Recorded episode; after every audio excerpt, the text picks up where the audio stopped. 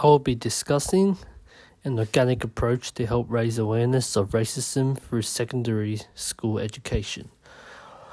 I'll be talking about ways which I believe high schools, and not just in Australia but worldwide, can help raise issues of racism and stereotypes of Asian people, and also spread awareness of Asian artists.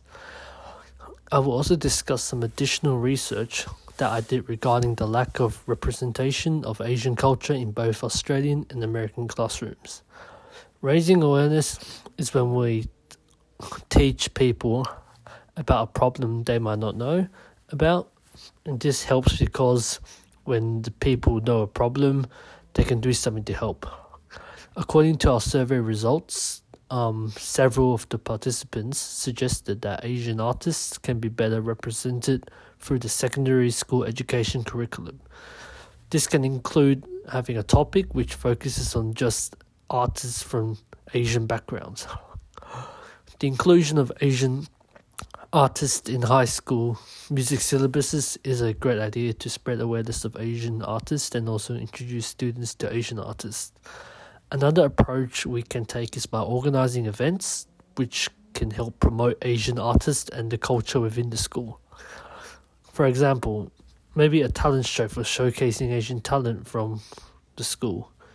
A third approach can include an educational event like a one-day workshop in the school environment where students can be exposed to Asian artists and their works, and in the case of our topic, we are looking at popular music. It is evident that Asian artists have been underrepresented in popular music, and we can take a look at the Billboard charts worldwide, for example. How many Asian artists do you see? Watts believes that the racial stereotypes about Asian Americans, for example, that they are all technical geeks, or that someone who looks Asian is automatically a foreigner, clashes with the standard of the sexy and cool persona that artists are supposed to have in the music industry. There have also been stereotypes, and one which really stood out to me, where Asian women are typically perceived as being quiet or shy. I have a song I will play afterwards by a Japanese-British artist by the name of Rina Sawayama. Her song, STFU, released in her self-titled album Sawayama in 2019, was inspired by Sawayama's experiences with this stereotype of Asian women. The main message of the song is that Asian women should not be cast as quiet and subservient. Despite the stereotypes of Asian people, a lot of the underrepresentation has to do with the education students are receiving at school, with the lack of Asian culture being taught at schools. Let's take the US for example. Research I did states that Asians who visit the United States are usually shocked by how little Americans know about them and their countries and cultures.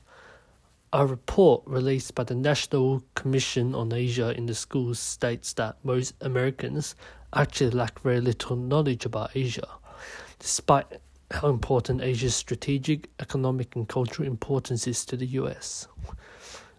In an article I read by André de Quadros, it is suggested that American classrooms, due to the increasing diversity that includes rapidly increasing populations from many different parts of Asia and the rest of the world, teachers are actually being forced to find ways in which the school population can be represented in the curriculum and a better understanding of the cultures and histories that students can bring to the classroom and how that can be fostered.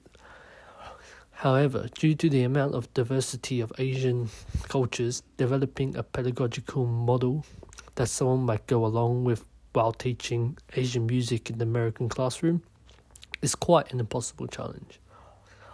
De Quadros also believes that American schools have failed to provide a constructivist environment where its Asian students can refer to their cultural background and make the necessary transfers of skills and knowledge, where the non-Asian students can have their knowledge of the Asian culture enhanced.